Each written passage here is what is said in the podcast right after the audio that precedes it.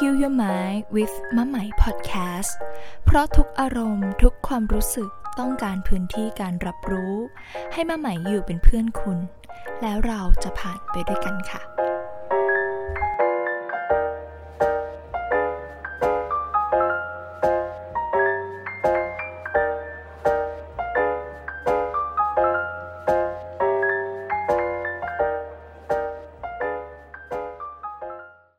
ดีค่ะเพื่อนๆ ทุกๆ คนกลับมาพบเจอกันอีกครั้งนะคะ ในพอดแคสต์ที่มีชื่อว่า Heal Your Day Heal Your Mind with มะไหม Podcast ค่ะ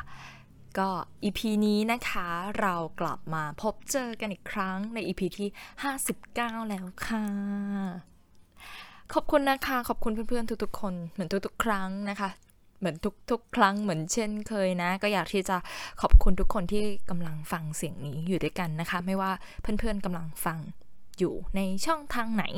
หรือว่าเพื่อนๆกำลังทำอะไรอยู่ก็ตามนะคะ ไม่ว่าพอดแคสต์นี้จะไปอยู่กับเพื่อนๆนะคะ ในช่วงเวลาใดของชีวิตก็ขอบคุณมากๆเลยค่ะสำหรับการติดตามนะคะ ไม่ว่าจะเป็น Facebook YouTube Spotify TikTok นะคะ มาไม่สม่ำเสมอด้วยนะคะ แล้วก็มาไม่ต่อเนื่องด้วยนะคะ อินดี้นะคะ ก็ขอบคุณนะคะ ก็ก็ตามนั้นค่ะทุกคนแล้วก็ขอบคุณที่ที่ทุกคนยังรับฟังก็หวังว่าเราจะสามารถ เติบโตนะคะ แล้วก็อยู่เป็นเพื่อนให้กับทุกๆ คนในช่วงเวลาของชีวิตค่ะ ในบางครั้งในพอดแคสต์ก็อาจจะมีบาง EP ที่ตรงกับเราในสภาวะนั้นเลยนะคะ หรือว่าบางครั้งมันก็อาจจะยังไม่ได้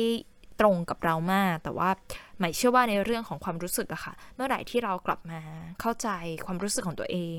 กลับมาที่จะเรียนรู้ความรู้สึกของเราที่ลึกขึ้นมากขึ้นเรื่อยๆ มันจะทำให้เราเข้าใจความรู้สึกของคนอื่นนะคะ มันแปลกมากๆนะคะ ว่าการที่เรายิ่งอ่านตัวเองมากขึ้นเรื่อยๆ มันจะยิ่งทำให้เราเข้าใจความรู้สึกของคนอื่น จากเมื่อก่อนที่เราพยายามที่จะเข้าใจคนอื่น แต่เท่าไรเราก็ไม่เข้าใจค่ะว่าทำไมเขาถึงคิดแบบนี้ทำไมเขาถึงเป็นแบบนี้หรือว่าเขาจะต้องการอะไร แต่ในวันที่เราไม่ได้ตั้งใจที่จะทำความเข้าใจใครแล้วค่ะ ฉันอยากที่จะกอบกู้ซากของตัวเองค่ะ อยากที่จะเข้าใจตัวเองเป็นหลักนะคะ พอแล้วค่ะคนอื่นปวดหัวนะคะ มันก็กลับกลายเป็นว่าเราก็เข้าใจคนอื่น ไปซะอย่างนั้นนะคะมันอาจจะดูเป็นเรื่องที่ย้อนแย้ง แต่ถ้าในเรื่องของสภาวะจิตใจอะค่ะ ที่มันเป็นสภาวะธรรมชาติที่ที่มันเกิดขึ้นจริงอะเราก็จะพบว่าการทำงานของจิตใจก็คือการทำงานที่มีอยู่ในธรรมชาติ มีอยู่ในจักรวาล ดังนั้นมันจะเข้าใจการทำงานที่มันเป็นเหมือนกับทุกๆ คนว่าเวลาเขาโกรธมันการทำงานภายใต้ความโกรธนั้นคืออะไร การที่เขาเศร้า ภายใต้ความเศร้านั้นคืออะไร สิ่งที่เรามีเหมือนเหมือนกันนะคะ สิ่งที่เราไม่ผ่านเหมือนกัน มันคืออะไรที่อยู่ในใจของเรา แล้วมันจะทำให้เราอ่อนโยน แล้วก็เมตตากับคนแรกก็คือตัวเรา แล้วมันก็จะเป็นพื้นที่ที่เราจะให้กับคนอื่นได้มากขึ้นในวันที่เราสามารถกลับมาเข้าใจตัวเราได้ค่ะ แล้วก็ยิ่งเราเข้าใจคนอื่นนะคะ ยิ่งเราพยายามเข้าใจโลกนี้นะคะ เราจะกลับพบว่าเราจะยิ่งไม่เข้าใจตัวเองเลยค่ะ เราจะยิ่งมีเหตุผลต่างๆ มากมาย แล้วเราจะไม่เข้าใจตัวเองอะ่ะมันมันมันไกลมากๆค่ะ แล้ว พอยิ่งเรากลับมาเข้าใจตัวเอง การมองเห็นตัวเอง มันจะยิ่งทำให้เราเข้าใจกลไกการทำงานของธรรมชาติด้วยนะ ที่ไม่เพียงแต่ที่เป็นเรื่องของความรู้สึกอะค่ะ แต่มันเป็นเรื่องเกี่ยวกับกฎธรรมชาติที่มันจะอยู่รอบๆตัวของเรา ที่เราจะค่อยๆเข้าใจถึงความเป็นไปของชีวิต ที่มันเป็นชีวิตจริง ๆ ที่เราสัมผัสได้ว่านี่คือชีวิตค่ะ หลาย ๆ ครั้งในวันที่เราไม่เคยกลับมาสำรวจตัวเองอะค่ะ มันจะทำให้เรามีชีวิตอีกแบบ แล้วมันก็จะทำให้เราเข้าใจว่าเราคือใครสักคนที่ที่เราจะไม่เข้าใจถึงความมีชีวิตของเราอะค่ะ มีเพื่อนๆหลาย ๆ คนในเวิร์กช็อปที่บอกกับใหม่ว่า มันทำให้เขาสามารถสัมผัสได้ถึงว่าณวินาทีนี้เขามีชีวิตอะคะ แต่ก่อนหน้านี้เขาเขาไม่เคยสัมผัสถึงการมีชีวิตของเขาอะแล้วเขาก็ใช้คำว่าไม่แน่ใจด้วยซ้ำว่าเราคือตัวอะไรอะค่ะ ซึ่งมันเป็นแบบนั้นจริง ๆ นะ ยิ่งเรากลับมาเข้าใจ เราจะค้นพบพลังและชีวิต ที่มันอยู่ข้างในที่ที่มันมากกว่านั้นที่ที่มันเติมเต็มมากกว่านั้น แล้วสายตาในการมองชีวิตในการมองโลกของเราก็จะเปลี่ยนไปอะค่ะ มันจะทำให้เราสอดคล้อง harmonize harmonize กับความเป็นธรรมชาติที่มันอยู่ในตัวเรา แล้วก็ความธรรมชาติที่อยู่รอบๆตัวของเราอะค่ะ มันมันไม่ง่าย แล้วมันก็ไม่ได้ยากเกินไป แต่มันก็ต้องอาศัยกันกลับมาหมั่นเข้าใจอะค่ะ ดังนั้นการที่เราจะเดินทางกลับมารู้จักตัวเอง หรือว่าการกลับมาเข้าใจความรู้สึกของตัวเองจริง ๆ คือการที่เรากลับมาสอดคล้องสอดประสานกับความเป็นธรรมชาติที่อยู่ในตัวเรา อยู่รอบๆตัวเรา แล้วก็ให้สิ่งนั้นได้เฉลยตัวของเขาออกมาค่ะว่าธรรมชาติมันคืออะไร มันคงไม่สามารถประดิษฐ์ไปได้ว่า สิ่งนี้คืออะไร สิ่งนั้นคืออะไร มันตอบไม่ได้ค่ะ จนวันที่เรากลับมา แล้ววันที่เรากลับมา เราจะพบความสุขความสงบที่มันอิ่มเต็ม จากเมื่อก่อนมาก ๆ เลยค่ะ ที่เราไม่สามารถสัมผัสถึงสิ่งนี้ได้นะ ก็อยากที่จะเชิญชวนทุกคนเหมือนทุกๆ ครั้งนะคะว่าสำคัญเนอะพี่น้องนะคะสำคัญมาก ๆ เลยค่ะ ที่เราจะกลับมาดูแลความรู้สึกของเราไม่ว่ามันจะเป็นความรู้สึกอะไรก็ตามที่มันเกิดขึ้นในใจของเรา ขอให้เราอ่านจิตใจของตัวเราออกเป็นคนแรกนะคะ แล้วมันก็จะทำให้เรา มันจบตั้งแต่ตรงนั้นแล้วแหละทุกคนในวันที่เราสามารถอ่านตัวเองได้นะ แล้วเราก็เข้าใจตัวเองได้อะค่ะ มันก็เป็นการปลดล็อกพันธนาการหลาย ๆ อย่างในชีวิต แล้วเราจะค้นพบว่าหลาย ๆ สิ่งที่เราตามหานั้น ไม่เคยอยู่ไกลค่ะ มันก็อยู่แถวๆนี้แต่พอมันอยู่ใกล้เกินนะ เราก็เลยไม่ค่อยได้มองเห็นถึงความสำคัญของสิ่งนี้เท่าไหร่ค่ะนะคะ ก็อยากเชิญชวนทุกคนกลับมารัก แล้วก็อบกอดตัวเองไปด้วยกันค่ะ แล้วก็สำหรับ EP นี้เนี่ย EP นี้นะคะใน EP ที่ 59อืมเป็นหัวข้อที่มีชื่อว่าเท่าไหร่ถึงดีพอนะคะสำหรับไหมเนี่ยหัวข้อนี้เป็นหัวข้อที่รู้สึกว่ายากนะคะ ยากที่หมายความว่า การถ่ายทอดของใหมนั้น ภายในเวลาที่ไม่กี่นาทีอะค่ะ ไม่ถึงชั่วโมงด้วยซ้ำในการที่ถ่ายทอดกับพอดแคสต์นี้ จะสามารถ นำพา หรือว่าอยู่เป็นเพื่อนกับเพื่อนๆในความรู้สึกนี้ ได้แค่ไหนกัน อันนี้เป็นสิ่งที่ใหม่ไม่แน่ใจเลย แต่ว่าใหม่รู้สึกว่า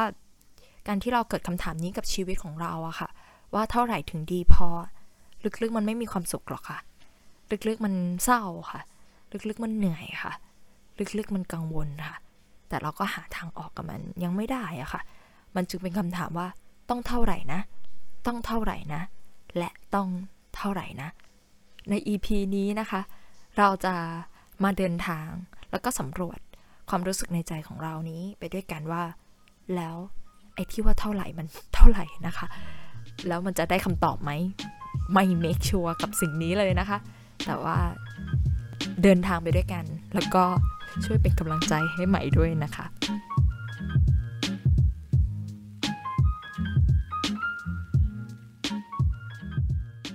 สำหรับ EP นี้นะคะ เท่าไรถึงดีพอเนี่ย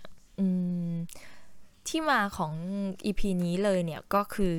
มาจากการที่ใหม่ได้มีโอกาสจัดเวิร์กช็อปค่ะ แล้วก็มีโอกาสได้พูดคุยกับเพื่อนๆรอบตัว แล้วใหม่ก็ดันมาเจอว่า เออ เป็นโจทย์ของคนรอบตัวที่ช่วงนี้เป็นสิ่งนี้กัน แล้วใหม่ก็มองในน้ำเสียงของเขาค่ะ แล้วก็ดูในแววตาของเขา แน่นอนค่ะ เท่าไรถึงดีพอมันไม่มีความสุขหรอกค่ะ เพราะว่ามันยังไม่รู้ว่าจุดนั้นมันคือจุดไหนอะเพราะว่ามันกำลังตามหาค่ะ แล้วก็กำลังวิ่งไป แล้วก็กำลังที่จะพัฒนาตัวเองไป เพื่อให้ถึงจุดนั้น เพื่อให้ถึงจุดที่เรารู้สึกว่า เออ มันจะอิ่มเต็มจากข้างในได้เสียทีนะคะ หรือว่าแบบมันควรที่จะหยุดได้แล้ว เพราะมันไม่รู้ว่าจุดที่มันจะไปต่อมันอยู่ตรงไหนอะค่ะ แล้วสิ่งที่หมายเจอแบบ common common นะ ที่สำหรับคนที่รู้สึกถึงสิ่งนี้ว่ากำลังทุกข์อยู่ในใจว่าเท่าไหร่ถึงดีพอค่ะ แล้วก็ส่วนใหญ่พวกเขาเหล่านั้นเป็นคนที่เก่ง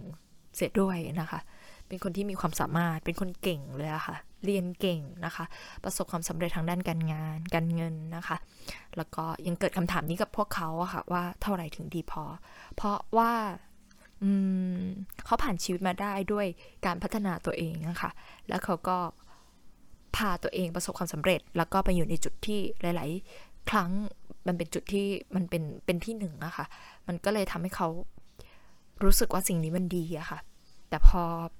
เรากลับมาใช้ในชีวิตจริงอะค่ะ ซึ่งมันกว้างใหญ่ไพศาลมากอะจากที่เราเคยมีตัวตัดเกรดในโรงเรียนใช่ไหมคะว่า ดีที่สุดมันคือสกอร์ กรดสี่ใช่ไหมหรือว่าได้ A A บวกนะคะ หรือว่าแบบเต็มร้อยอะ่ะมันไม่เต็มไปมากกว่านี้แล้วอะ่ะข้อสอบมันหมดแค่นี้ค่ะ แต่ในชีวิตจริง พอเราออกมาจากโลกที่เราอาจจะสมมุติว่ามันเป็นโลกเสมือนจริง ที่คอยหล่อหลอมตัวเราอะค่ะ แล้วออกมาสู่โลกกว้างที่เราเรียกว่ามันชีวิตจริงอะแล้วเราก็สตันไปชั่วขณะนะคะ เพราะว่าเราหาสกอร์ที่ดีที่สุด ไม่เจอเลยค่ะ มันไม่มีสนามคอร์ดแบดที่ขึ้นสกอร์เอาไว้ หรือว่ามันไม่มีตัววัดคะแนนหรือตัวชี้วัดอะค่ะ ถึงแม้ว่าในที่ทำงานของเราอาจจะมี KPI ที่คอยวัดว่า งานนี้ประสบความสำเร็จต้องเป็นแบบนี้ มันจึงทำให้หลาย ๆ ครั้งค่ะ การที่เราอยู่ในสิ่งแวดล้อมที่คอยวัดค่าวัดคุณค่าของเราเสมอว่า การที่เราจะได้ดีนะคะ ให้ถึงเกณฑ์มาตรฐานนะคะ มันคือตรงไหนอะค่ะ พอบางที่เขามีจุดที่มันเป็นจุดมาตรฐานที่ที่มันทำให้สำเร็จได้อะค่ะ เราก็โอเคเราก็เข้าใจ แต่บางครั้งมันไม่มีจริง ๆ นะ ว่าแบบการพัฒนาตัวเองจะต้องไปจบที่จุดไหน มันก็เลยกลายเป็นว่าเราเอามาตรฐาน เราหาตัวมาตรฐานตัวชี้วัดอยู่ตลอดเวลาค่ะ จากคนอื่นบ้าง จากคนรอบตัวบ้าง จากสังคมจาก standard ที่ที่เรารู้สึกว่านี่แหละนี่แหละ นี่คือสิ่งที่ที่มันจะต้องเป็นไปอะ เราเอาการงานเราเอาการเงิน เราเอาหน้าที่เราเอาชีวิตของเราไปผูกไว้กับคนที่เรารู้สึกว่าเราอยากให้เขาเป็นโรโมเดลของเราอะค่ะ แล้วเราก็อยากที่จะไปกับสิ่งนั้นนะคะ มันก็เลยรู้สึกว่าแบบเออ เท่าไหร่ถึงเรียกว่าดีพอ เหมือนเราวิ่งเพื่อหาจุดดอทถัดไปดอทถัดไปดอทถัดไปอยู่ตลอดเวลา จริง ๆ เรื่องนี้มันก็อาจจะไม่ได้เป็นปัญหานะคะ แล้วก็มันอาจจะดีด้วยซ้ำที่มันเกิดสิ่งนี้เกิดขึ้น เพราะว่าเออ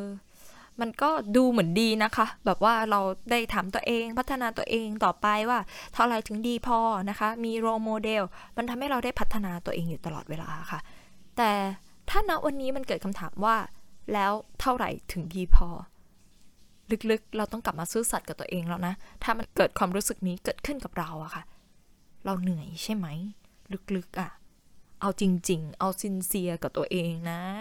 หมายบอกกับเพื่อนๆทุกครั้งนะคะว่าในเรื่องที่เรากำลังเรียนรู้กับความรู้สึกของเรา เราไม่สามารถที่จะโกหกตัวเราได้นะคะ เราต้องกลับไปซื่อสัตย์ทุกความรู้สึกที่มันหมดจดอยู่ข้างใน แม้ว่ามันจะเป็นความรู้สึกที่เราไม่เคยให้คุณค่ากับมันอะเรารู้สึกว่ามันเป็นตัวตนที่เป็นไปไม่ได้ที่ฉันจะเป็นคนแบบนี้หรือว่าฉันจะรู้สึกแบบนี้ แต่จริง ๆแล้ว ก็เพราะว่ารู้สึกแบบนี้ไม่ใช่หรอ เลยนอยอยู่ณวินาทีนี้อะค่ะ เพราะว่าความรู้สึกนี้มันคือความรู้สึกที่แท้จริง เมื่อไหร่ที่เราซินเซียซื่อสัตย์กับความรู้สึกของตัวเองจริง ๆ กลับไปหาความรู้สึกที่เรารู้สึกจริง ๆ เราจะเข้าใจถึงการทำงานค่ะ หน้าตาของเราค่ะ ที่ไปที่มาว่ามันกำลังเกิดอะไรขึ้นค่ะ เรากำลังทุกข์กำลังสุขกับเรื่องอะไรเราจะเข้าใจค่ะ ในวันที่เราต้องซื่อสัตย์นะ แต่ถ้าเราไม่ซื่อสัตย์เนี่ย มันจะไปต่อไม่ได้แล้วนะคะ แล้วเราก็จะยิ่งหาความรู้สึกนี้ไม่เจอ แล้วยิ่งถ้าเรากำลังตั้งคำถามกับตัวเองว่า เท่าไรถึงดีพอ ลึกๆนะหมายชวนตั้งข้อสังเกตนะคะ แล้วก็ลองถามกับเพื่อนๆทุกคนว่าณวินาทีนี้มั่นใจไหมว่าซื่อสัตย์กับความรู้สึกของตัวเอง จริง ๆอะจริง ๆ นะ เอาแบบจริง ๆ นะ ไม่เอาแบบว่าแบบไม่ไม่ คิดว่าซื่อสัตย์นะ จริง ๆ ค่ะ เพราะว่า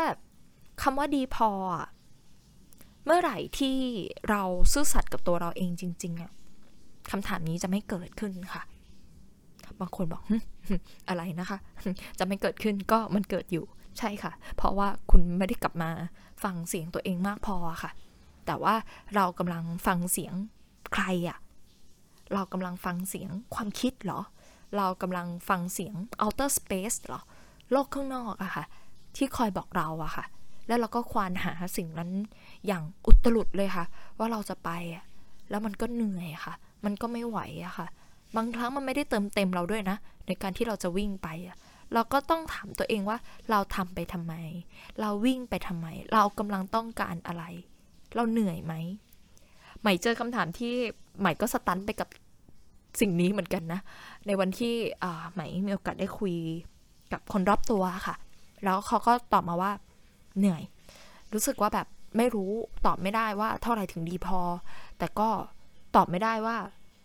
มันต้องไปอยู่ถึงจุดไหนอะค่ะแล้วมันก็หยุดวิ่งไม่ได้ด้วย แล้วหมายถามว่า แล้ววันนี้เป็นยังไง เขาบอกเหนื่อย แต่สนุกค่ะ เพราะว่าสนุกก็เลยยังทำให้วิ่งต่อไป แต่ก็ไม่รู้ว่าต้องวิ่งไปอีกแค่ไหนอะค่ะมันเหมือน มันฟังดูเหมือนดีมากเลยนะ แต่เอาจริง ๆ ข้างในความรู้สึกที่เหนื่อยแต่สนุก แล้วก็วิ่งต่อไปเรื่อยๆอะหมายชวนมองนะคะ หมายไม่สรุปนะ ว่ามันจะต้องเป็นอะไรอะหมายชวนเพื่อนๆลองมองแล้วก็หาคำตอบกับสิ่งนี้ด้วยตัวเองอะค่ะ ว่ามันเฮลตี้จริง ๆ ใช่ไหมกับตัวเราอะค่ะ แล้วการที่เราต้องวิ่งออกไปแบบนั้นอย่างหาจุดหยุดไม่ได้อะ มันใช่จริงๆไหมมันควรที่จะเป็นสิ่งนั้นกับใจเราจริง ๆ แบบนั้นใช่ไหมอย่างเงี้ยค่ะ นี่คือสิ่งที่อืมก็น่าจะชวนกลับมาเหมือนกลับมารีมายนะคะ กลับมาเตือน กลับมาสังเกตว่าเฮ้ยแล้วมันใช่ไหม แล้วพอเป็นแบบนี้ค่ะ แล้วเราจะหาจุดที่มันเป็นของเราได้จริง ๆ ได้ยังไงว่าเท่าไหร่ถึงดีพอ เพราะว่าพอหมายฟัง คนรอบตัวคนนี้นะคะหมายกับรู้สึกว่าจริง ๆ ถ้าฟังจากมุมของเขา มันก็ถูกต้องมาก ๆ เลย เพราะเขาบอกว่าจริง ๆ แล้วทุกสิ่งรอบตัวเราพัฒนาได้อยู่ตลอดเวลาเลย ไม่ว่าจะเป็นเรื่องการงานหรือเรื่องการเงิน ทุก ๆ อย่างมันทำให้แบบโตได้อีก มีได้อีก มากได้อีก พอได้อีก แบบไปได้อีกอะค่ะ มันไปได้เรื่อย ๆ แล้วเราก็พัฒนาแล้วเราก็เก่งขึ้นแล้วเราก็รู้มากขึ้น แล้วเราก็เป็นได้มากขึ้นนะคะ แต่สิ่งนี้มันกำลังจะบอกอะไรเราอะว่ามันมากขึ้นมากขึ้น มากๆ แต่เราก็กลับไม่เคยรู้สึกอิ่มสักทีอะกินเท่าไหร่ก็ไม่รู้สึกอิ่มอะอันนี้หมายชวนสังเกตนะ ว่าเรากำลังบริโภคอะไรอะแล้วสิ่งเนี้ยมันสะท้อนกับเรื่องอาหารด้วยนะทุกคนที่มันไม่ใช่แค่กับเรื่องการใช้ชีวิตนะ มันเป็นเรื่องของประเภทอาหารด้วยนะคะ เพราะ อะถ้าเรามองง่ายเป็นแบบพวกแบบ nutrition หรือว่าสารอาหารหรือว่าเป็นเรื่องของความจริงที่มันเป็นเรื่องของฟิสิกอลที่จับต้องได้ มันบ่งบอกว่าอาหารนั้นไม่มีพลังชีวิตค่ะ เราถึงวิ่งไม่หยุดเลยกินไม่หยุดแต่ไม่อิ่มสักทีอะค่ะ หรือบางครั้งนะคะ มันอาจจะเป็นจุดที่ว่าเราไม่สามารถ sensing ถึง receptor ถึงความอิ่มได้อะเราไม่ได้สัมผัสถึงความมีชีวิต หรือการรับรู้ถึงการมีชีวิตว่าเราอยู่ตรงนี้อะค่ะ เราถึงกินไม่หยุดเลยค่ะ เช่น สมมตินะ เราไปกินบุฟเฟ่ใช่ไหมคะเราก็รู้สึกว่าเรากินกินกินกิน เราก็อาจจะคุยเพลิน เมาส์เพลินนะคะ ตักเพลิน เราก็ไม่รู้หรอกจุดอิ่มอยู่ตรงไหน แต่อันนั้นก็ยังโอเคนะคะ เพราะว่าสักพักมันก็จะถึงจุดอิ่ม ที่มันรู้สึกว่าอิ่มแล้วไม่ไหวแล้ว คือถ้ายัดอีกคำต่อไปนี่คืออ้วกแล้วนะคะ จะจะรีเทิร์นคืนคืนล้านแล้วนะคะ อีกนิดนึงนะคะ แต่ว่าถ้าในเรื่องของที่มันเป็นเรื่องของการใช้ชีวิตหรือภายนอกหรือความคิดในการพัฒนาตัวเองว่าเราต้องมากอีก มีพอมากอีก เก่งมากอีกนะคะ ได้รับการยอมรับมากอีก มันดูเหมือนจะหาจุดอิ่มไม่ได้เลยค่ะ ต้องยังไงหรอ มันเลยน่าจะเป็นจุดที่เราถามตัวเองเหมือนกันนะคะว่า แล้วดีพอ ที่เรารู้สึกว่าเราจะต้องไปให้ถึงอะมันหน้าตาประมาณไหนหรอ ต้องมีคนชมกี่คนหรอ ต้องมีอะไรรองรับหรอ มันต้องเป็นยังไงหรอ เราต้องหน้าตายังไงหรอ หรือคำว่าดีพอของเราอะค่ะ บางครั้งเรารู้สึกว่าเราจะต้องพัฒนาตัวเองไปอยู่ตลอดเวลา หมายไปเจอนะ ว่าที่มันพัฒนาตัวเองได้ไม่หยุดไม่หย่อน แล้วเรารู้สึกว่าเราต้องมากอีก แล้วมันก็เหนื่อยเหนื่อยแต่เราก็หาจุดว่า เพราะว่ามันดีพอดีพอ มันต้องไปต่อค่ะ เพราะว่าเรากำลังหลีกเลี่ยงสิ่งที่กำลังรู้สึกว่า ฉันไม่อยากได้รับคำว่าผิดพลาดในชีวิตที่มันเกิดขึ้นนะคะ เรากลัวคำว่าล้มเหลวค่ะ เรากลัวการไม่ถูกกันยอมรับค่ะ เรากลัวว่าเราจะถูกต่อว่า เราจะกลายเป็นคนไม่เก่ง เราจะกลายเป็นคนที่ดูไม่ดีในสายตาคนอื่นค่ะ เราเลยต้องเก่งอยู่ตลอดเวลา หรือเราเรียกอย่างหนึ่งว่า ความเก่งมันค้ำคอเราเสียเกินค่ะ จนเราไม่สามารถที่จะยอมที่จะไม่เก่งได้ค่ะ พอเล่ามาถึงตรงนี้นะคะ เพื่อนๆกำลังรู้สึกอะไรกันอยู่คะหมายจะบอกว่า EP นี้ไม่ง่ายค่ะ แล้วก็สำหรับใหม่ใหม่รู้สึกว่ามันยากมากๆ ในวันที่เรากำลังจะต้องบอกกับใครสักคนที่เขายังรู้สึกว่า แล้วมันต้องดีเท่าไหร่ล่ะ มันจะถึงพอดีเท่าไหร่ล่ะ มันถึงจะต้องเป็นไป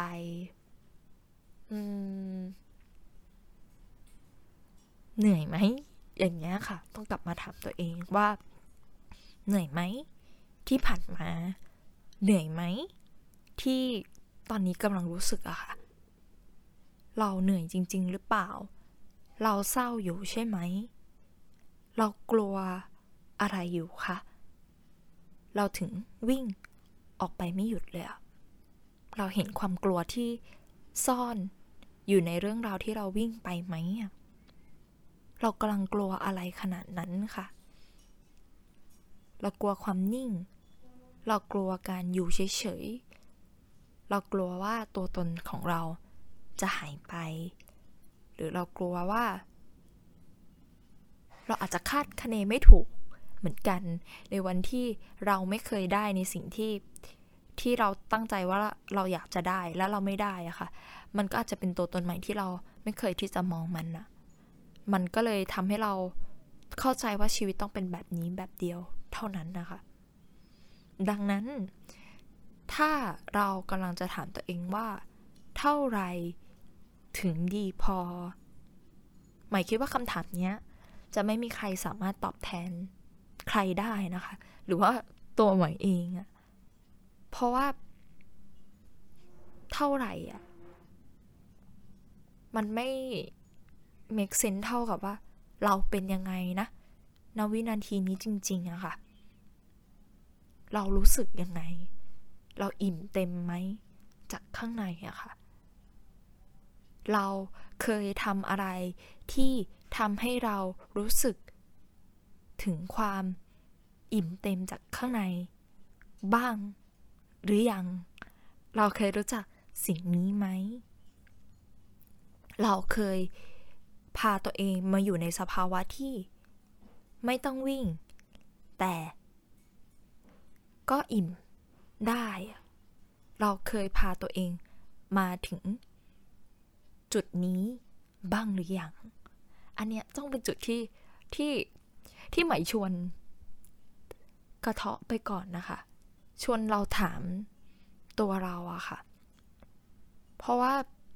สุดท้ายแล้วอะการที่เราเกิดคำถามนี้ และเรากำลังรู้สึกสิ่งนี้หมายเชื่อว่าลึกๆในใจของเรา เราไม่ได้มีความสุขค่ะ เพราะว่าถ้าเรามีความสุขกับสิ่งนี้คำถามนี้จะไม่เกิดขึ้นเลย แต่เพราะว่าที่ผ่านมามันก็คงมีความเหนื่อย มีอาการที่ผิดปกติที่เกิดขึ้น ไม่ว่าจะทางกายหรือว่าทางใจของเรา ถ้าเรากลับไปซื่อสัตย์และสังเกตตัวเองจริงๆอะค่ะ ดีพอเท่าไหร่ ก็คงจะต้องมาถามว่า แล้วที่เราวิ่งไปมากมายขนาดนั้น เรากำลังวิ่งหนีอะไรค่ะ เมื่อไหร่ที่เราสามารถรับรู้ได้ว่า เรากำลังวิ่งหนีอะไรอะ เราลองมีพื้นที่ให้เขาค่ะเรามีพื้นที่ให้กับความรู้สึกที่เราหลีกหนีมาทั้งชีวิต มันคือพื้นที่ในใจนะ มันจะโยก มันจะสั่นคลอนแน่ๆค่ะ มันจะกรี๊ดค่ะ เพราะว่าตัวตนที่กรี๊ดคืออัตตาของเราค่ะ อีโก้ของเราจะดีดดิ้น ร้องให้เราเห็นค่ะ จนกว่าที่เราจะยอมเห็นอีโก้ในใจของเรานะคะ แต่มันไม่ได้หมายความว่า ต่อจากนี้หรือหลังจากนี้เราจะไม่ได้พัฒนาตัวเอง หรือจะทำให้ตัวเองได้ก้าวหน้า มันก็ไม่ใช่ค่ะ ไม่ใช่แบบนั้น แต่มันจะทำให้เรารู้ว่า จุดอิ่มของเรา มันอยู่ตรงไหนค่ะ ในวันที่เราสามารถเข้าใจได้ว่า ความกลัวที่อยู่ในใจอย่างมากมายมหาศาลของของเรานั้น มันมีอยู่ค่ะ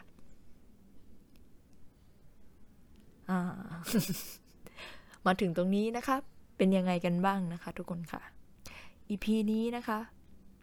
ไม่อยากจะเชิญชวนให้เรากลับมาทำงานกับสิ่งที่อยู่เบื้องหลัง กับสิ่งที่ผลักเราออกไปอะค่ะ เพราะว่ามันเป็นไปได้จริงๆไหมในชีวิตที่เราจะไม่เจอความผิดหวัง มันเป็นไปได้จริงๆไหมในชีวิตที่เราจะไม่ผิดพลาด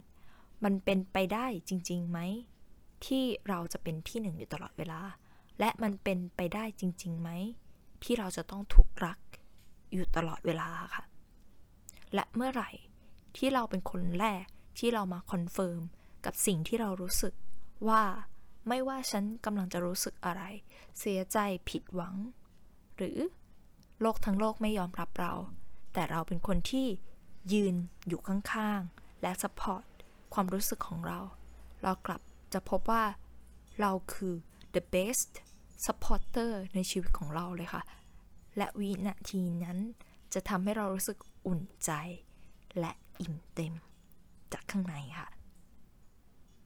เชิญชวนทุกคนกลับมาสำรวจนะคะ ความรู้สึกของเรา ว่า ดีพอ มันอยู่ตรงไหนค่ะ ไม่มีใครตอบสิ่งนี้แทนใครได้นะคะ แต่หมายอยากส่งกำลังใจให้ และก็อยากบอกกับเพื่อนๆทุกคนที่อาจจะกำลังรู้สึกตัวเองอยู่ในสภาวะนี้ว่า การที่เกิดคำถามนี้ในชีวิตนี้ ตอนนี้มันดีมากๆเลยนะคะ มันเป็นจุดเริ่มต้นแหละ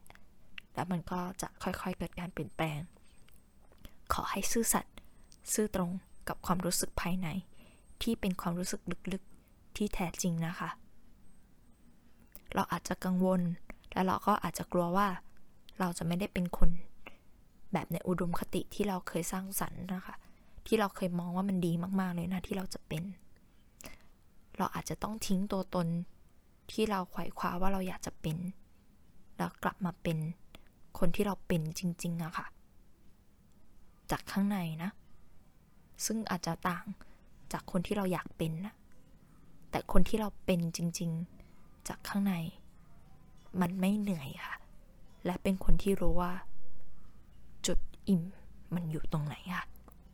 พาเขาออกมาใช้ชีวิตนะคะ ส่งความรักแล้วก็กำลังใจให้กับเพื่อนๆทุกคนในทุกๆวันที่กำลังเป็นไปในการเดินอยู่กับทุกความรู้สึกที่เกิดขึ้นในใจของเรานะคะ อยากให้กลับมาเรียนรู้แล้วก็อบกอดความรู้สึกที่ที่มันเกิดขึ้นในใจของเราในทุกๆวันนะ แล้วมันจะทำให้เรา ใจดีและอ่อนโยนกับคนนี้ ในทุกๆวันที่เรากำลังเดินไปในชีวิตของเรา ไม่ว่าเรากำลังจะเจอความรู้สึกอะไรนะคะ วันที่เราสามารถกลับมาอบอุ้มความรู้สึกตัวเองได้ เรากลับมาช้อนความรู้สึกของตัวเราได้มันหมายใช้คำว่าของมีค่าเลยแหละ บางครั้งเรามีเงินในบัญชีนะคะ เยอะแยะนะคะ แต่ว่าเลขศูนย์หลาย ๆ ตัว ก็เป็นศูนย์จริง ๆ ในใจเราเหมือนกันค่ะ เพราะว่า ความสามารถในการช้อนความรู้สึกของเรา เป็นสิ่งที่ไม่ต้องใช้เงินเลยค่ะ และไม่ขึ้นอยู่กับว่าเราเป็นใครทำอะไร เคยผ่านอะไรมา ไม่จำเป็นเลยค่ะ มันคือวันนี้วินาทีนี้เรากลับมาให้คุณค่าและเห็นคุณค่าของตัวเราเองค่ะ นะคะ ส่งความรักแล้วก็กำลังใจให้มาก ๆ เลยนะทุกคน ค่อยๆเดินไปกับมัน อบกอดให้เวลาตัวเอง เยอะ ๆ นะ และเราจะรู้ว่าจุดอิ่มมันอยู่ตรงไหน ในวันที่เรากลับมาเซนซิงถึงตัวเราได้จริง ๆ ค่ะนะคะ แล้วก็กลับมาพบเจอกันใหม่นะคะ ทุกคน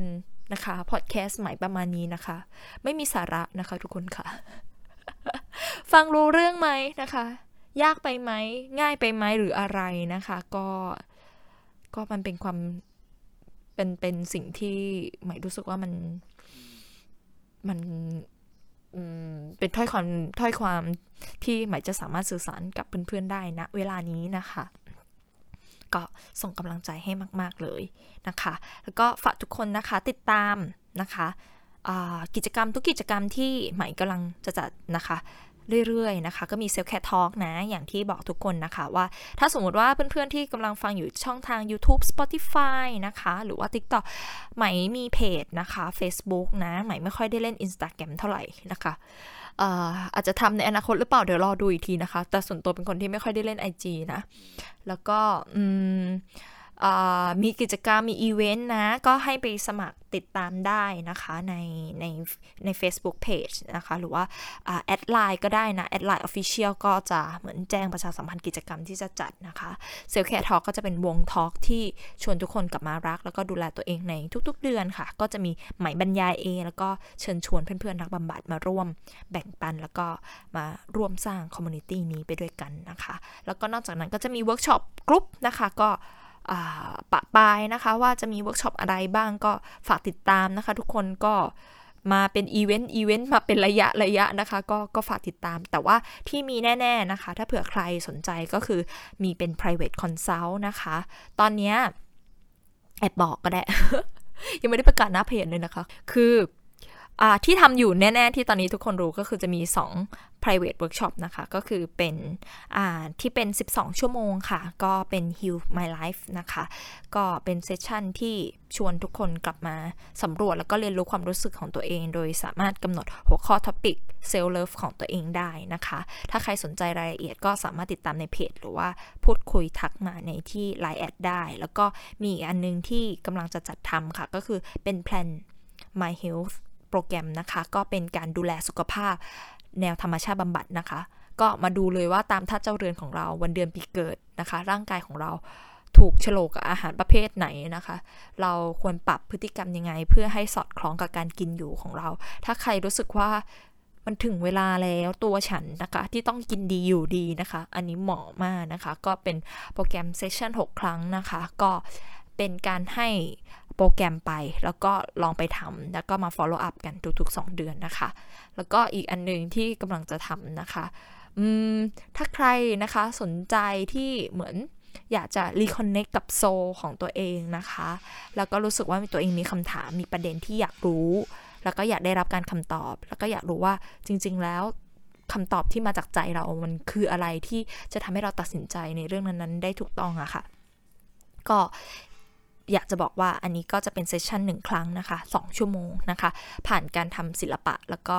การใช้ intuition ของเราค่ะหมายจะพาทุกคนมาคอนเนคกับ intuition ตัวเอง และหาคำตอบนั้นด้วยตัวของเรานะหมายไม่สามารถบอกคำตอบของใครได้นะคะ แต่ว่า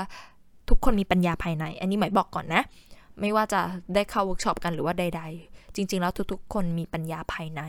มีครูครูบาอาจารย์ที่อยู่ข้างในตัวเรา ที่พร้อมที่จะนำทางและให้คำตอบในสิ่งที่มันเป็น ประโยชน์กับเราทุกๆเมื่อค่ะ ขอให้เรานิ่งสงบแล้วก็ใจเย็นมากพอที่เราจะรอฟังเสียงคำตอบนั้น ที่เขาพร้อมที่จะช่วยเหลือเราเสมอในใจของเรานะคะ ถ้าเสียงข้างนอกเราดัง เราจะไม่เคยได้ยินเสียงข้างใน รวมถึงใน topic นี้ด้วยนะ ว่าเท่าไรถึงดีพอกลับมาฟังเสียงตัวเองเยอะๆแล้วเราจะได้ยินค่ะว่าเราติดอะไรอยู่ หรือว่า จริง ๆ แล้วมันกำลังเกิดอะไรขึ้นกับเรานะคะ ก็อันนี้ก็เป็นอีเวนท์ที่จะเกิดขึ้นนะคะ แล้วก็เลือกเข้าชมได้ตามใจชอบนะคะ ทุกท่านว่าชอบอีเวนต์ไหน อยากเจออีเวนต์ไหนนะคะ ก็สามารถมาปะมาจอยกันได้นะคะ ก็เชิญชวนทุกคน ก็อยากให้ทุกคนกลับมารัก แล้วก็ดูแลตัวเองในทุกๆวันนะ ของการมีชีวิตอยู่ค่ะ โอบกอดตัวเองจนถึงวาระและวันสุดท้ายของชีวิต ไปด้วยกันนะคะ ก็อันนี้ก็เป็นน่าจะเป็นสิ่งที่เป็น life mission ของใหม่ที่ใหม่อยากจะสื่อสารเรื่องนี้แหละว่าอยากให้ทุกคนรักตัวเองให้ได้ในทุกๆวันนะ แบบมันไม่มีอะไรที่มากกว่านั้นค่ะ เราพลังที่เราเคยตามหาทั้งหมดมันอยู่ข้างใน ทั้งนั้นเลยค่ะนะคะ ก็อยากให้ทุกคนได้เจอสิ่งนี้ไปด้วยกันนะนะคะ ก็ส่งความรักแล้วก็ส่งกำลังใจให้กับทุกๆบ้านเลยนะคะ แล้วก็กลับมาพบเจอกันใหม่นะคะ อ๋อแล้วก็ฝาก subscribe podcast ของใหม่ด้วยนะคะ ในทุกๆช่องทางไม่ว่าเพื่อนๆกำลังฟังอยู่ จากที่ใดก็ตามเนอะก็จะได้เขาเรียกว่าจะได้ติดตามกันได้แบบท่วงทันเวลานะคะ แล้วก็กลับมาพบเจอกันใหม่นะคะ ในพอดแคสต์ที่มาไม่แน่ไม่นอนนะคะ ไม่รู้จะเป็นเรื่องอะไรด้วยนะคะ ที่จะพาทุกคนนะคะ กลับมาอยู่กับความรู้สึกของตัวเอง ในพอดแคสต์ที่มีชื่อว่า Heal Day Heal Your Mind with มะใหม่ Podcast เพราะทุกอารมณ์ทุกความรู้สึกต้องการพื้นที่การรับรู้ ให้มะใหม่อยู่เป็นเพื่อนคุณ และเราจะผ่านไปด้วยกันค่ะ สวัสดีค่ะ